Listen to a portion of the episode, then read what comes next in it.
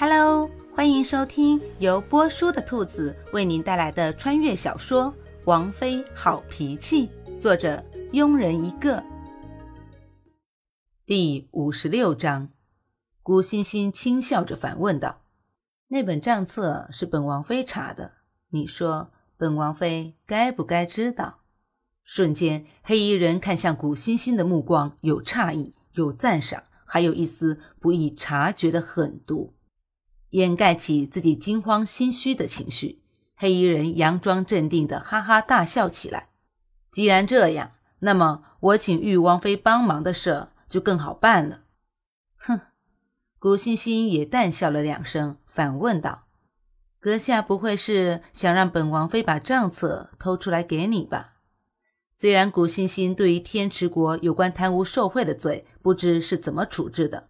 但那本账册一旦呈现在朝堂之上，有些人必定会受到牵连。现在看来，处置应该很严重，要不然这些人也不会冒险把自己抓来。玉王妃真是聪慧过人，黑衣人由衷的赞叹道：“哼！”轻笑一声，古欣欣双手抱着肩膀，似笑非笑的看着黑衣人，漫不经心的说道。阁下都说本王妃聪慧了，那聪慧的人怎么能去做糊涂的事呢？这个忙本王妃不是很想帮，这恐怕由不得王妃了。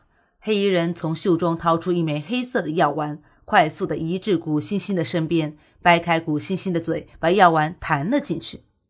冷不防的，古欣欣吞药的时候被自己的口水给呛到了。待古欣欣平静下来时，黑衣人解释道：“刚刚玉王妃吞下的是千虫毒，发作的时候就像有千万条虫子在啃食你的心，疼痛难忍，直到痛死为止。解药只有我有，只要王妃把账册拿给我，我自然会把解药给王妃。”看着黑衣人，古欣欣感叹道。看来本王妃想要活命，就必须把账册偷出来喽。那王妃是同意帮这个忙了？淡笑了一下，顾欣欣无奈的反问道：“阁下觉得呢？本王妃是要命呢，还是要账本呢？明日午时还在这里见吧。”在一旁的小花不由得担心，喊了一句：“小姐。”说话间，不合时宜的声音响起。古欣欣和几个黑衣人同时朝小花的肚子望去，小花一脸尴尬地低下了头。空着肚子和阁下聊了这么久，阁下是不是该请我们吃顿饭？呃，没想到古欣欣会说出这样一句话，黑衣人吃惊了一下，然后就看到古欣欣边打量着自己边点了点头。本王妃给忘记了，你穿成这样不能出现在阳光下面。这样吧。把钱给我们，我们去吃就行了，不用你们陪着。说着，黑衣人从袖中掏出一张一千两的银票，递给古欣欣，说：“是我考虑不周，还请王妃见谅。”接过银票，古欣欣看了看，不由得问道：“这一张银票够我们两个吃一顿吗？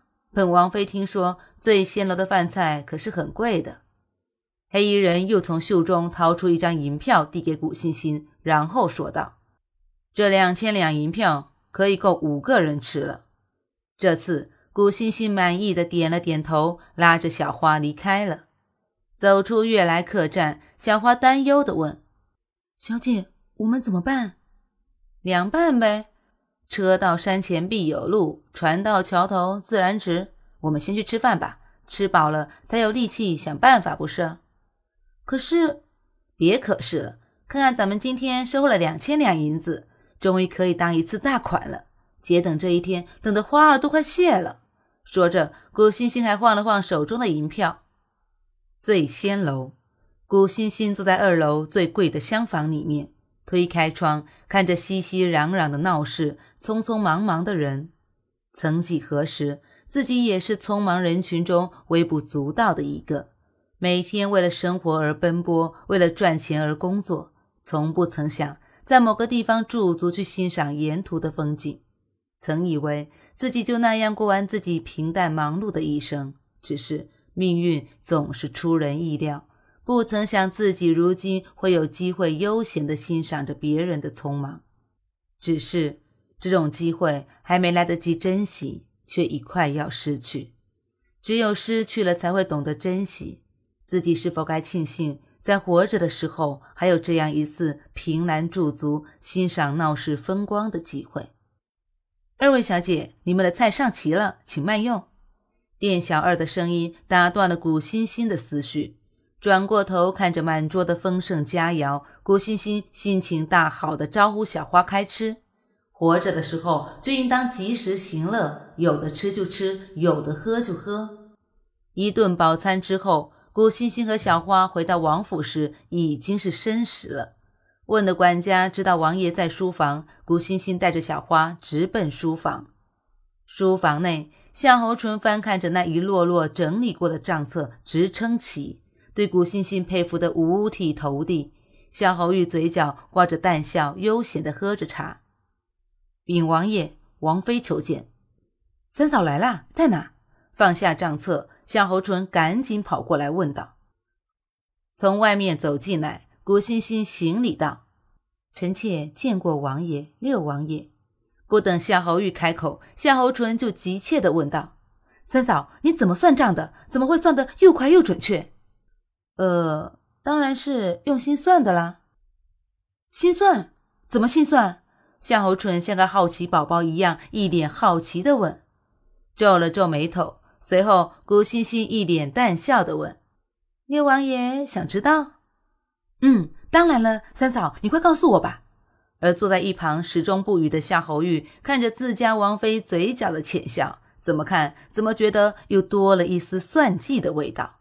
看来六弟要遭殃了。勾起嘴角，抿了一口茶，夏侯玉眼里多了一份看好戏的意味。虽然自己也很想知道王妃到底是怎么算账的。但既然有人迫不及待地问，那自己自然要当一次好的听众。只是夏侯玉在不久后才意识到，看好戏也是要付出代价的，而这个代价对王妃来说无可厚非，就是银子。佛曰：“不可说。”越过夏侯淳，古欣欣径自找了一把椅子坐上。三嫂。夏侯淳瞬间像霜打的茄子一样嘟着嘴巴，一脸委屈地看着古欣欣。本来夏侯淳就长着一张娃娃脸，性子呢也一直像个小孩子，再配上这个表情，实在是让人看了就有一种不管什么事都会答应的冲动。可偏偏古欣欣就是一个极品，身子往后靠了靠，换了个舒服的姿势，瞥了一眼夏侯淳，顾欣欣无比淡定的说道。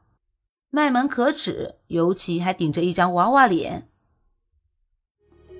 本集播讲完毕，如果你也喜欢这部小说，请订阅、评论哦，咱们下集见。